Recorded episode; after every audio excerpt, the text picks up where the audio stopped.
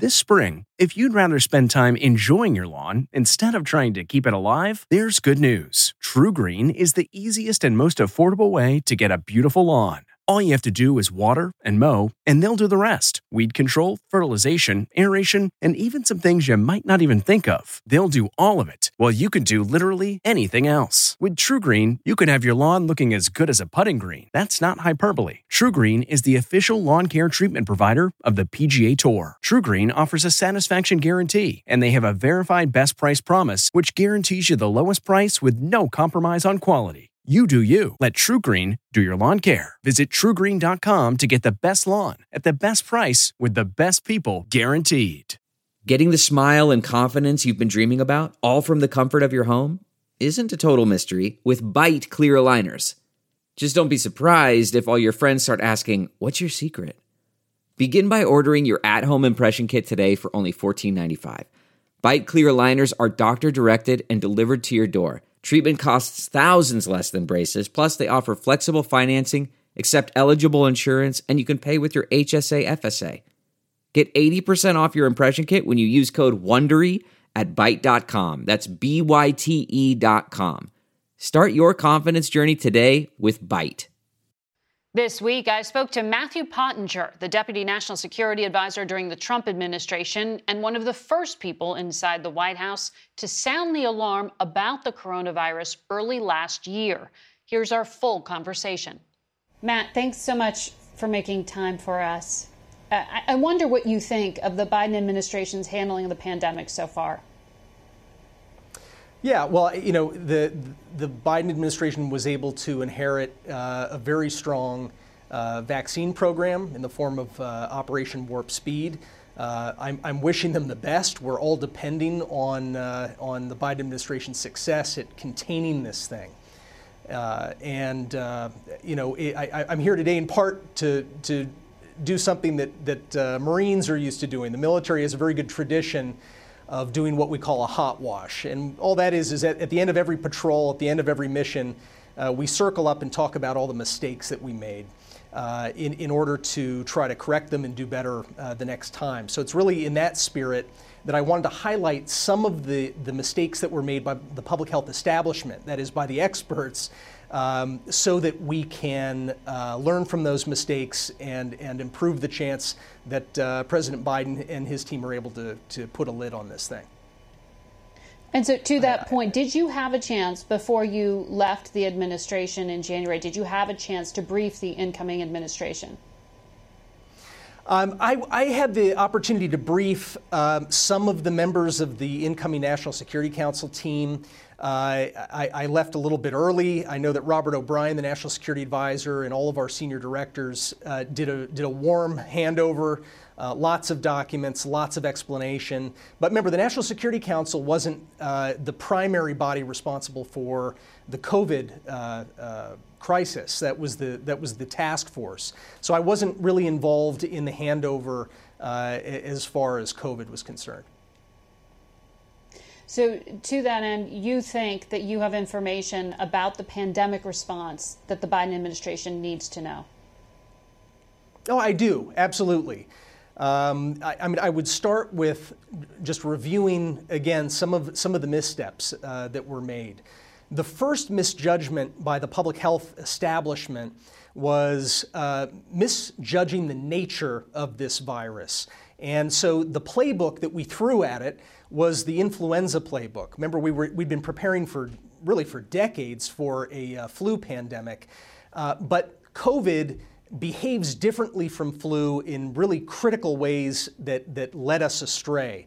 The most important, of course, is that it spreads asymptomatically. Uh, and that misjudgment uh, led to the next few mistakes. One, of course, was that we were screening for the disease uh, as if it were flu, th- throwing tools at it like temperature screening, which were not going to work uh, when you had asymptomatic spread, as well as uh, diagnostics. With flu, you don't need a massive uh, uh, effort at diagnostics because we already know so much about the flu. Uh, with COVID, you have to be testing.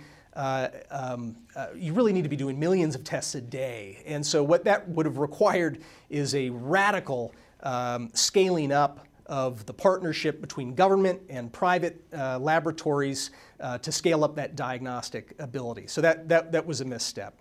Uh, a second so misstep. Why wasn't that happening in, in January? You, you were talking about temperature checks there uh, and not screening for asymptomatic people. Whose call was that? Yeah, well, you, well, you have to remember that the, uh, the Chinese government was not sharing useful data with anyone in the world. The World Health Organization was parroting misinformation about this virus. They were, they were claiming that it is not uh, uh, uh featuring significant human to human spread. Uh, they continued for weeks, even months, uh, to claim that there was not a significant amount of asymptomatic spread. So that misled our public health experts. And where we, where we should have been careful, more careful, was to listen to individual doctors on the ground in China who were actually giving us the clues. They were sharing better information with us than the Chinese government was. And, and that's, I, I was able to call doctors on the ground in China in late January and they were already telling me, look, this thing spreads asymptomatically. Half of the cases or more are asymptomatic. That was a different story from what the Chinese government was telling, but we, we should have uh, had more feelers out and, and shouldn't have been relying on the Chinese government to spoon feed us what we would need to know. And to be clear, you were calling people you knew because you had been a journalist in China for years. You, you then went on to become an intelligence officer in the Marine Corps. So you were calling people outside of the government, but you are inside the Trump administration. So, yeah. Uh, why is it that you were seeing and hearing things from doctors that the official health uh, organizations were not getting? Yeah, uh, I, I, it's, it's an indictment of uh, the WHO, certainly, but it, it, also troubles me that the CDC was not talking to a broader range of people on the ground. We had, we had about a dozen CDC officers in China. We have lots of CDC officers in the United States who deal with Chinese doctors. Uh, but, uh, but you're right. I, I, had covered the, the SARS epidemic back in 2003 when I was living in China, writing for the Wall Street Journal. So I dusted off some of my old contacts and uh, talked to Chinese doctors who had firsthand information about this pandemic, and they were very open. They said, yeah, this thing is not uh, going to be like SARS 2003. It's going to be like the 1918 flu pandemic uh, because it's spreading silently. And Dr. Fauci recounted to uh, Bob Woodward in that book, Rage, uh, that he was hearing you uh, say these things in January and thought you were overreacting. And then months later, then said Matt was right. Was the administration being intentionally misled here, or was it a problem uh, in terms of how our own public health officials consumed information? Yeah, I, I, don't think anyone in, in the United States was intentionally misleading anybody else. I think that we were uh, accustomed to dealing with uh, governments that act in good faith. And when you're talking about the Chinese Communist Party and, and a uh, you know, an, an authoritarian regime that cares about nothing other than its own survival, um, we were a little bit too credulous. We were, we were waiting to be fed information uh, when the nature of that regime uh, meant that we were not going to get that information. They, they had a strong incentive to mislead uh, their own public and the rest of the world uh, about the nature of this virus. And that's, what, that's why we're paying the price that we've paid. Um, you know, so, so that misjudgment about the nature of the virus because we were waiting for information. By the way, we should have our intelligence community prioritizing the collection of uh, information about biothreats, including natural or, or unnatural biothreats, when it comes to these kinds of uh, um, totalitarian dictatorships that are not going to come clean. We would have had better information from the government of, um, uh, of certainly Rwanda, Kenya, uh, any number of, um, uh, of developing nations would have had better information faster for, for us and for the world than Beijing was uh, willing to share because they had a profound incentive to cover this thing up. So, the World Health Organization ha- has said that COVID 19 was circulating in Wuhan, China uh, in late 2019 but it took until January 2nd of 2020 before the CDC made that first call to the National Security Council where you worked. Why didn't U.S. health officials or U.S. intelligence know earlier about this threat? Well, U.S. intelligence wasn't focused on these kinds of questions. They, they, they were relying on the CDC. Uh, the CDC, uh, our CDC in China, had a working relationship with the Chinese CDC. Uh, we, would funded it. We had helped them with their HIV uh, pandemic. We'd, we'd uh, trained many of their officials, including their, the head of the Chinese CDC. The problem was the Chinese Communist Party did not turn to their CDC to deal with this crisis. They turned to their military. And our CDC did not have relations uh, established with the Chinese military. So the director of the Chinese CDC, based on public reporting, didn't know either. I mean, the Chinese CDC director did not know that this thing was circulating until the last day of December, which is incredible when you think about that. So it looks like the Chinese CDC, to some extent, was cut out because the Chinese Communist Party turned to its military to try to cover this thing up, to try to contain it until it was too late, and the consequences uh, uh, are, are, we're all feeling now. So, I mean, that's an incredible allegation to say it was an intentional cover up. Some have, have looked at this and said this is what a, a clunky, bureaucratic, communist regime functions like. You have low level officials who are incentivized not to tell the truth to their superiors or risk getting in trouble. Why do you think that this was intentional? Well, we know that China's national propaganda outlet, China Central Television, ran stories uh, about the, um, uh, the arrest of, for example, Dr. Li Wenliang, who's one of the early whistleblowers about this case. They, they, they accused him uh, in, in, a national television broadcast of rumor mongering. And uh, you, you had so many different components of government national, local, local hospital officials, others who were all being told shut your mouths. Don't send notes on your WeChat account about it. Don't send social media. Don't tell anyone. You've got to keep this thing secret. The Chinese CDC was the prime source of information for our CDC. Were their health officials intentionally being blocked from sharing information with U.S. health officials? Is that what you're saying? That this was a, a military interference and project? Well, I, I, think that there were undoubtedly officials in China who wanted to share more information than they could. I spoke to some, some, some doctors, as I mentioned. Uh, I'm sure that there were uh, um, conscientious, well meaning officials in the Chinese system who would have wanted to share a lot more data than they were allowed to. Well, I'll give you one example. Um, the only reason that we got a sequence of the genetics of this virus in January was because a Chinese laboratory decided to share that information. Uh, they did it proactively. That lab got shut down uh, for quote unquote rectification uh, within 24 hours of sharing that. So I, I think that uh, no doubt there were people who wanted to share uh, much more aggressively, but were being muzzled uh, by the Chinese Communist Party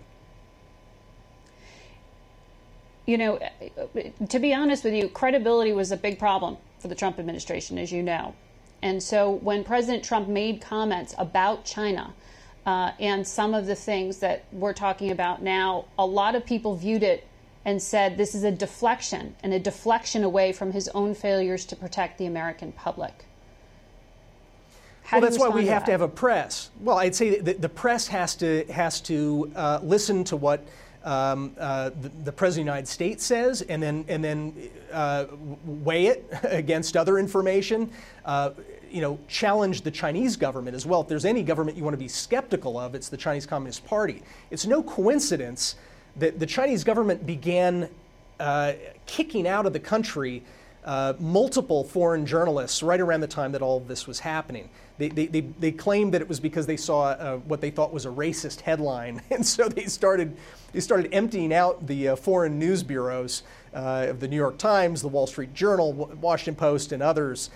What they were really doing was going after foreign reporters who could speak Chinese language, who were working on this Wuhan case or working on the genocide that's taking place in Xinjiang. In other words, sensitive stories that, that were a threat to the, the credibility of the Chinese Communist Party. That's why they were, they were pushing out all of, all of the foreign correspondents so that they couldn't uh, actually uh, have an easy time pursuing these kinds of leads. So the, the Biden administration and their national security advisor Jake Sullivan uh, said he has deep concerns about the World Health Organization's recent report and Chinese interference in it. He's also calling for China to make data available from the earliest stages of the outbreak. This sounds exactly what like what you were asking for. Yeah, no, I, am I'm, I'm, I'm really glad that, uh, that, that uh, Jake Sullivan was at, made that statement. Uh, look, the World Health Organization um, uh, made all sorts of, um, of un, untruthful or, or misinformed um, uh, claims about this virus.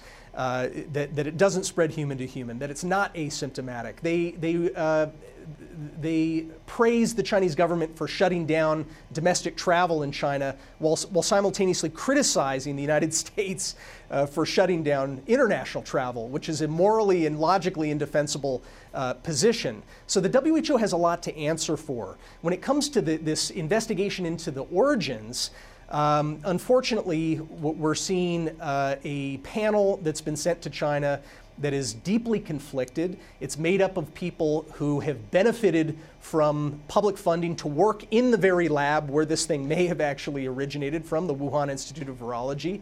Um, you have people who were hand selected by the Chinese government. They had a veto over who could come in. Uh, and some of those people were conflicted. And so I, you have a situation where it's like you're turning to the rabbits to investigate what happened to the lettuce that they were guarding. And so it, it's, it's, uh, it's not a uh, it's not a credible exercise uh, that we've seen undertaken uh, to get to the roots of where this thing originated. But to be clear, I mean, U.S. intelligence has said uh, COVID, uh, according to wide scientific consensus, was not man made or genetically modified. You are not in any way alleging that it was, are you? No, what, what I'm stating is uh, basically what you saw stated in a very carefully crafted fact sheet that the State Department put out in January. That statement says right at the very beginning, we don't know where this thing originated. It, it may have come from a natural jump from animals into the human species.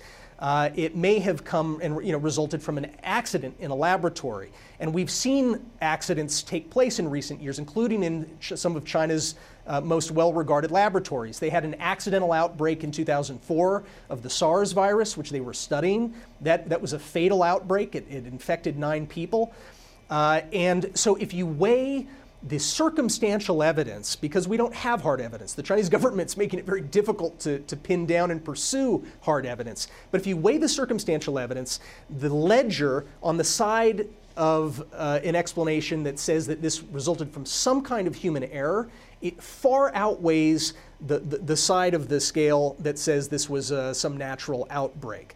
Now, one of the things that we put out in that statement were some questions, some leads that we were hoping WHO uh, uh, affiliated investigators would look at, that we hope journalists will, will look at, that we would hope that Beijing would come clean on, although we're not holding our breath on that. Some of those things include the fact that we have very strong reason to believe that uh, the Chinese military was doing secret uh, uh, classified animal experiments uh, in that same laboratory going all the way back to at least 2017. Uh, we have good reason to believe that there was an outbreak of flu like illness among researchers working in the Wuhan Institute of Virology in the fall of 2019, uh, but right, immediately before the first uh, uh, documented cases came to light. we also know that they were working on viruses, doing gain of function research study, technical sorts of experiments with viruses, including uh, a virus that was discovered in the southwestern province of Yunnan uh, uh, that, that is most similar to the virus that we all now know as uh, COVID. Um, so th- there are a lot of leads that we've put out there that I, I don't see any of evidence that this uh, panel of, um, uh, of, of, researchers affiliated with the WHO um, were able to get any information uh, on any of these questions. They haven't even addressed answers to any of these questions. So, what you're referring to is um, some information that the State Department declassified right before uh, the end of the Trump administration that detailed some of the things you just laid out there. And right. it said that you have reason to believe a COVID like disease was circulating in autumn of 2019 in China. Is there evidence to back up that assessment? Uh, th- there is, and uh, that was a very carefully crafted statement, carefully crafted so as not to overstate the case uh, uh that, uh, that, that was making. The case it was making was for following up on these important leads. So this was a document that was scrubbed by every department of, within every bureau within the State Department, was looked at very carefully by the National Security Council staff, intelligence officers, Health and Human Services. This was not a haphazard uh, uh, set of allegations that were laid out in that statement. So, the Wuhan Institute of Virology is this lab that was near the market uh, that so much early reporting was focused on. And in this lab, it's been characterized really as um, you know, a private research facility. But you are saying here that the Chinese military was running its own experiments inside that lab you think, do you think that this was just an accident that really spiraled out of control? Yeah, I think that the, I, I don't, uh, I'm not aware of any evidence, uh, even circumstantial evidence, to suggest that this was a deliberate um, um, seeding of, of, a pandemic by anybody. Uh, but the types of research that were underway, both by the civilian staff of the Wuhan Institute of Virology and also uh, military researchers that they were closely affiliated with were studies into exactly the kinds of viruses that, you know, uh, ones that are 96% similar to the virus that's now making us all sick. Uh, they were doing gain of function research using uh, humanized uh, mice, for example. That's to say, mice that have been genetically modified to express uh, human like features, human lung tissue, for example, and then pushing viruses through humanized mice, which can sometimes lead, sometimes intentionally, what you're trying to do is study the dynamics of a virus to see uh, what, what's dangerous about a virus. What, you know, what, what do we need to know to protect ourselves from a virus? And in doing that kind of research, there, it's highly possible that that led to some kind of an accident that seeded uh, the, the COVID pandemic that's now killed more than 2 million of our, our fellow human beings. Let's unpack some of what you were saying about uh, the response here at home. Um, it, has been widely reported that you went into the Oval Office alongside National Security Advisor Robert O'Brien and told President Trump at the end of January that this would be the greatest national security threat that he ever faced. Did he understand the gravity of what you were saying at that time? I think he did. That was something that Robert O'Brien told the president. Um, uh, to the president's credit, it was I think it was only about 48 hours after that conversation that he took a step that I don't think really any other leader would have taken, which was he decided to shut down travel from China. Um, uh, he followed that up six weeks later with a travel ban on Europe. If European leaders had taken the same step that President Trump took to shut off that travel, we would have bought several more weeks to prepare for this pandemic. It wouldn't have prevented it from coming to the United States, but it would have bought us more time. And time uh, obviously was of the essence at that point. Because what you're saying is Chinese nationals were still traveling into Europe. Europeans could still travel into the United States until mid March. So there was a huge it. loophole yeah. left open into the United States. So, around that same time, though, the American public is being told that this is not a direct threat to them. I mean, uh, Robert O'Brien was on Face the Nation saying exactly that. This is low risk in the U.S. Is that what you thought at the time? Uh, I, I, I, thought that it was going to be uh, potentially quite quite devastating, but we didn't have hard evidence of that. So um, uh, Robert's quote uh, on Face the Nation, uh, you, you, know, you could match that against quotes from uh, from uh, a great number of public health experts in this country and abroad who were saying similar things because we did not have hard evidence from the Chinese government that this thing uh, was, was as dangerous as it was. The Chinese leadership was claiming that uh, it was under control. They were downplaying the risk of human human transmission. They were highly critical of President Trump for, uh, for imposing that travel ban. Uh, so, uh, my view was um, uh, let, let's prepare for the worst. So, in preparing for the worst inside the National Security Council, you started telling your staffers to wear masks. Yet, the American public wasn't told definitively by the CDC to wear masks until April. Why? Yeah. Yeah, well, this is what I was getting at at the beginning. That remember, we misjudged the nature of this thing to think that it was like flu. One of the mistakes that followed on from that was uh, the misjudgment by public health officials in this country to, to not advocate for the widespread, generalized use of face coverings, cloth masks, surgical masks, and what have you. So there was a, there was a, a, uh, a very understandable reason why they did not want to promote uh, significant, you know, widespread use of masks at the outset, and that was they feared shortages um, rightly. We were fearful that doctors and nurses around the country were not going to have access to masks themselves because we had diversified, we, would failed to diversify our supply chains. We'd put all of our uh, mask making supply chains into, guess where? China. Uh, and, and, China was not making it easy for us to get access uh, to, to additional supplies. So uh, the CDC, that was an understandable thing to do, but it then made the mistake of conflating that with a, a, uh, a set of advice that masks don't work effectively for the general public. That was a big mistake. Uh, it, and uh, it wasn't until early April that uh, the CDC put out guidance saying, actually, um, you know, w- we do think that the American public should wear uh, face coverings. Uh, the White House was unwilling to uh, mandate mask usage until the CDC gave that guidance. I mean, we were, we were trying to uh, follow CDC guidance across the US government. Uh, Robert O'Brien and I weren't really willing to wait. and so we thought that um, uh, the risk of a outbreak in the White House could be potentially devastating uh, for the United States. It would, it, it would, that would create a national security risk. Uh, and so in early April, we started looking for uh, supplies of masks. I ended up calling uh, a foreign government. I called uh, uh, some senior officials in Taiwan just to, just to ask for lessons learned. Uh, Taiwan had done better than probably any other country in the world at, at containing this, this virus. They were producing 10 million masks a day, high quality surgical masks for a country of just 24 million people. And so, in the course of my conversation, I asked whether they had masks available. They weren't exporting them at the time. We didn't have access to Taiwan masks. Uh, but they agreed to send uh, a shipment of half a million masks um, just a couple of days later. Uh, we put those masks into the national stockpile so they'd be available to uh, uh, frontline medical workers.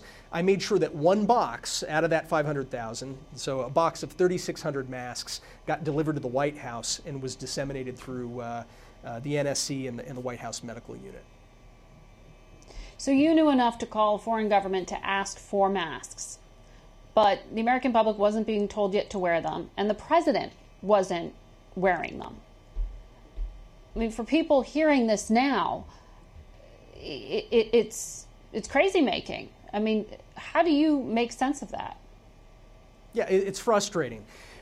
The, the the mask misstep um, cost us uh, dearly. It was the one tool that was widely available, at least homemade, you know, cotton masks were widely available. It was the one effective, widely available uh, tool that we had in the arsenal uh, to, to uh, deal with this. But again, we were stuck in, uh, you know, public health officials were stuck in this sort of flu mentality. We don't, we don't use masks in the United States to deal with flu. Why would we be using them to deal with this new, with this new pandemic? It, it, it was, a, it, was a, it was a grave misstep.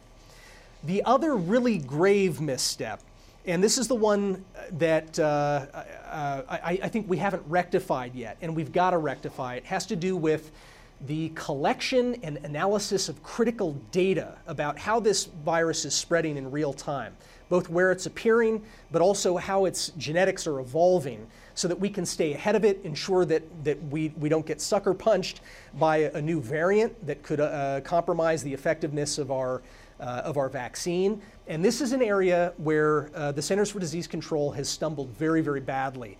Um, I, I, know that the new director, Dr. Walensky, is, is working hard on trying to uh, get, the, get uh, a far greater number of uh, samples of this virus um, um, genetically sequenced, which is critical. We, everyone should give as much support to her in that endeavor as possible. But there are cultural and organ, organizational problems that still need to be rectified at the CDC uh, if we're, if we're going to have a chance at success, both in, in bottling up this pandemic and also preventing the next one. Inside the White House, um, the commander in chief himself got COVID. Matt, I mean, as a national security risk, did you ever look and say who exposed him and figure out how that happened? Well, the, the, White House medical unit, I mean, it was a terrible day. Uh, I, was, I was overseas uh, when we got the news that the president had been infected. It was scary. Um, the White House medical unit uh, was in charge of doing contact tracing and the like, and I know that there's been some some public reporting about, uh, at least speculating on, on, on some of the uh, events that may have fed that, um, uh, that transmission. I, I, don't have any insight, uh, uh, even as much insight as the, the medical uh, doctors do at the White House. But yeah, it was, it was, a, tough, um, it was a tough thing to learn. But was it, should there have been a real contact tracing effort within the White House to pin down the source of the outbreak? I mean, wasn't that a national security lapse? Well, I, am not. I'm not sure that there wasn't uh, a thorough contact tracing done on that. But you've got to remember, at that moment, you, we had um, we had multiple cases. You had several people uh, in the White House staff uh, in fairly close uh, time proximity who who uh, developed uh, symptoms. Um, it it, um, it may have had to do in part with um, uh, the, the, quality of the tests that we were using. Uh, there was a range of different tests that the White House was using to screen staff. Some were more effective than others, uh, but, uh, but I, am not certain that there, there was a failure uh, to do that kind of contact tracing. I've heard you on all the um, criticisms of the CDC, and you've highlighted some really specific areas for them to improve. I wonder, from a national security standpoint, though, um, you know, one of the criticisms from the Biden team when they were on the campaign trail was the decision to uh, not pay attention to the Obama era playbook on how to handle pandemics. Another criticism was, you know, getting rid of a pandemic unit and wrapping it into the bioweapons unit on the National Security Council. Were there national security risks here that were created as a result of these decisions? Yeah, well, the one the one about the structure of the NSC uh, doesn't hold up muster because we there, when we inherited the NSC structure from the previous administration, there were several public health uh, and, and biodefense related officials who were scattered across the organization, many with with uh, very confusing cross functional reporting, chains of command, and so forth. That got folded into uh, uh, one shop that had actually a more senior official in charge of it. There was a deputy assistant to the president who was in charge of uh, uh bio threats uh, and other kinds of uh, weapons of mass destruction threats. At the end of the day, a, a bio threat like COVID it, it, doesn't really matter whether it emerged naturally or by accident or as a deliberate threat the, the, the steps that you take to actually deal with it are more or less the same. So it made sense for us to consolidate those officials. We had the same number of officials working on those issues under one roof. Uh, but um, the, the playbook itself, again, because we, we put the flu paradigm onto this thing, uh, we really failed to understand uh, the, the, ways that this thing um, uh, w- was uh, fundamentally different. And that's why we, we worked so hard to bring someone else in who could work at an even higher level. Uh, uh, and that's, that's where Debbie Birx came in. We, we, we, we uh, knew that she had several attributes that, that were exactly what was needed to help dig us out of, uh, uh, dig us out of this problem. And so I, I pursued her very uh, doggedly, and uh, it was good for the country that she came on board. It was tough on, on Debbie that she came she came in to be the pandemic coordinator. Uh, but I do think that there is a role going forward in having an institutionalized uh, um, uh, pandemic coordinator uh, uh, who is organizationally tied to the Centers for Disease Control the CDC is set up kind of like an academic institution. You've got these siloed centers, and within the siloed centers, you have siloed divisions and then siloed branches under those divisions. Uh, there is not a super body within the CDC that is able to reach in uh, and do pandemic prevention and, and uh, uh response. Uh, those functions are sort of divided. There, there's a uh, assistant secretariat for pandemic response at the Health and Human Services Department, um, and, and, what would happen is CDC and ASPR, as it's known, would would uh, sometimes think that the other was responsible for, for critical functions, and then things would fall by the wayside. My view is that they should establish a new super body for pandemic uh, preparedness and response within the CDC, probably move it from Atlanta uh, into Washington, D.C., so that, that that person who's in charge of that can also be uh, um, attached to the White House. So, this is your prime reform to the CDC to prevent us from being sucker punched the next time, would be to create this new agency or this part of the CDC? Well, that's that's one of them. The other one would be to create a Centers for Lessons Learned, uh, like like I like the military uh, has for each of its service branches. You have a quasi-independent body of investigators who can go in and talk to anybody and everybody, collect lessons learned in real time, and then report. It's important that the director of the CDC and the other senior leadership actually listen to those reports and implement the, uh, the lessons learned so that you've got a living organization that's learning.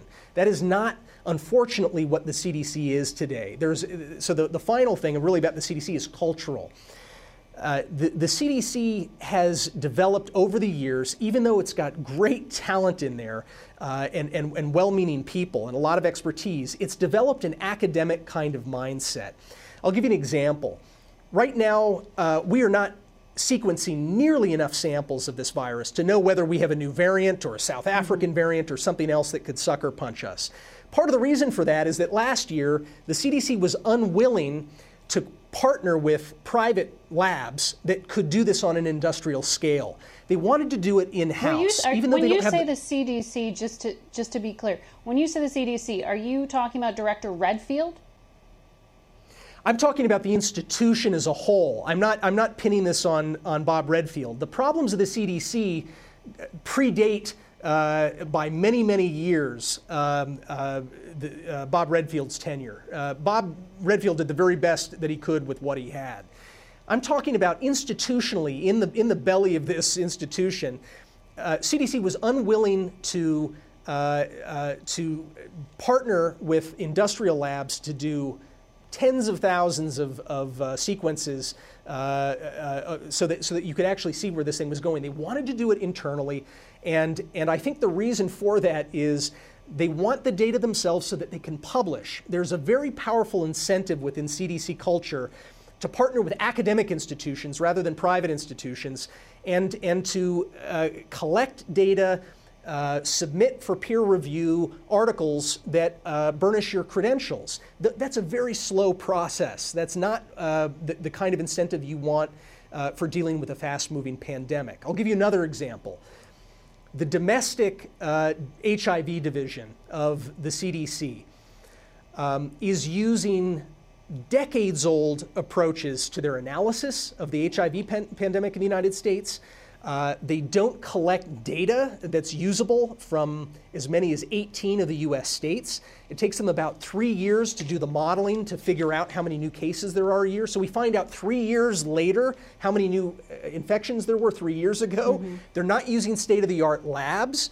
Uh, and, and, lab uh, uh, tests, uh, which we use, the CDC uses in Africa to an enormously beneficial effect.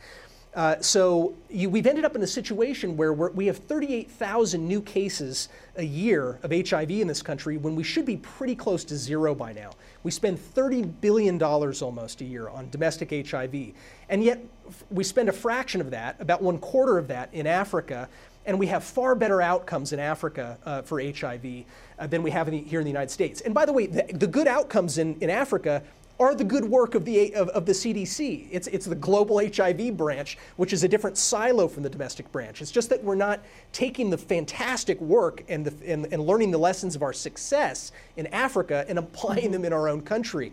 So, what you have here is a, a rusty culture. It, it's, it's accumulating barnacles. It's becoming hidebound, academic, and, and not a fleet of foot uh, sort of uh, shock force for dealing with, uh, uh with these kinds of uh, outbreaks that we're, we're wrestling with now.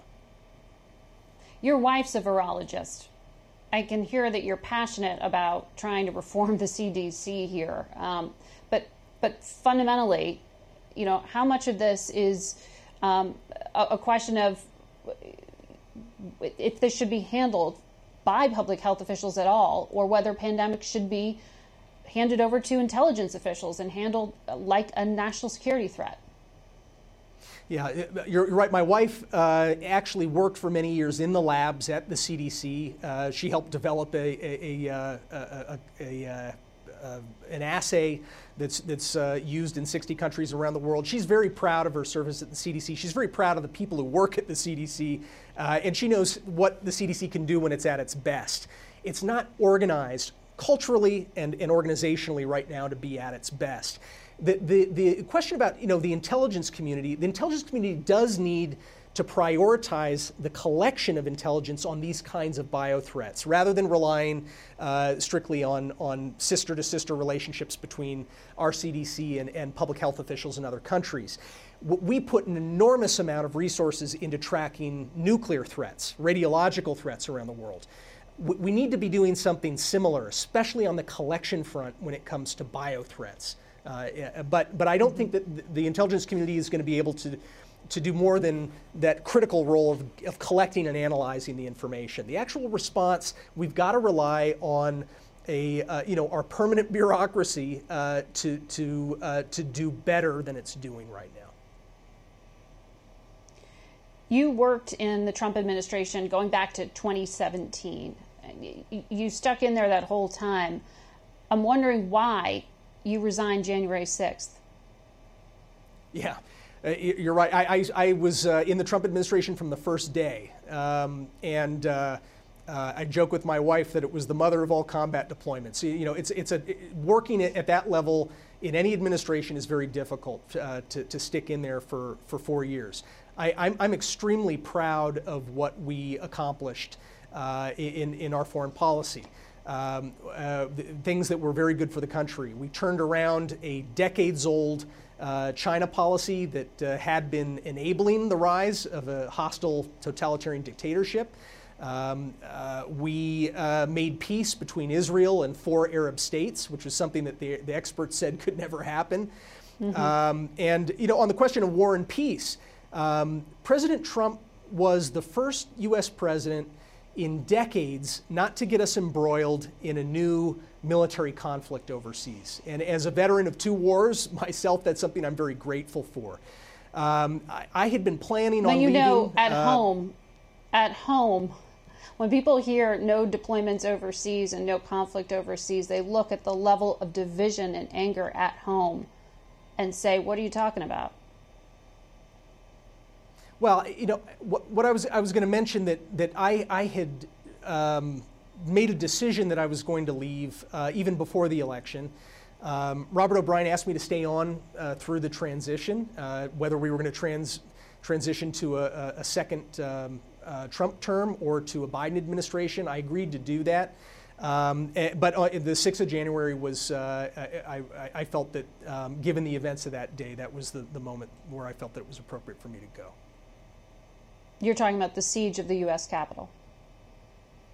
Yeah, yeah. I, I, I, saw the same things unfold that the American public saw.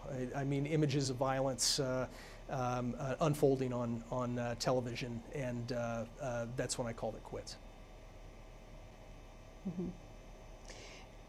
Do you think, uh, coming up on this grim milestone, we're about to see about half a million Americans who have died from COVID? When you look back, you're you're clearly thinking a lot of what could have been done differently.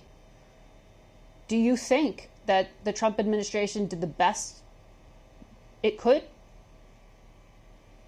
Yeah, I I think that having worked closely with the people on the coronavirus task force, uh, which took flight at a moment of, of deep division in the country. Remember, we had a, we had an impeachment, the first impeachment uh, um, uh, trial taking place uh, as the coronavirus task force was meeting uh, at a time when, the, the, country wasn't focused on, on this pandemic. People in the White House were, people at Health and Human Services and at the CDC were. I, I never encountered anyone uh, at a senior level who was not um, deeply seized by um, uh, the, the, the, major um, um uh, uh, weight of uh, what we were facing. I do think that people did their best. Uh, I, am doing this hot wash, as I call it, um, in, the, in the spirit of trying to help uh, the new CDC director, to help uh, our other public health officials, as well as the political leadership at the White House, Health and Human Services, and beyond, understand that the narrative that it was uh, all uh, political failures at the top is not true. Uh, there, there, will be plenty of analysis. There is already plenty of analysis and plenty of books that are forthcoming that are going to examine uh, uh, political uh, uh, mistakes and that are going to examine how you know COVID cost President Trump the 2020 election. There's been less focus because the press does. Let's face it, the press covers personalities, the press covers politics. It doesn't cover governance that often. And so, what I'm trying to, to bring to light here is that we have a, a deeper problem uh, with the permanent government in how we are organized culturally and, and organizationally to deal with this pandemic and with future ones. I want us to succeed at getting better um, our, our, government does get better when, when it does this. The, I, have seen the military um, improve uh, at, at, uh, at, at, rapid speed uh, in war zones because lives depend on it. We need the same mentality that the United States Marine Corps has, you know, in, in Anbar province in Iraq, uh, transplanted to uh, Atlanta, Georgia, and to uh, the Centers for Disease Control so that they can task organize and improve the culture in ways that are, that are going to make all the people who work there even prouder to be doing this frontline work to keep us all safe. Now, I appreciate the download on all of that, uh, all the lessons learned. Just to button up, to clarify when you were saying you were watching on television what America saw on television with the siege of the Capitol and that it was too much for you. Do you blame President Trump for that? Well, you know, I, I um, uh, will let my actions sort of speak for themselves. I mean, Washington, D.C. is the, the, one town in America where words speak louder than actions in the rest of the country, actions speak louder than words, and, and uh, I'll let my actions that day speak for themselves. All right, Matt Pottinger, thank you very much for your time. Thank you. Thanks a lot, Margaret.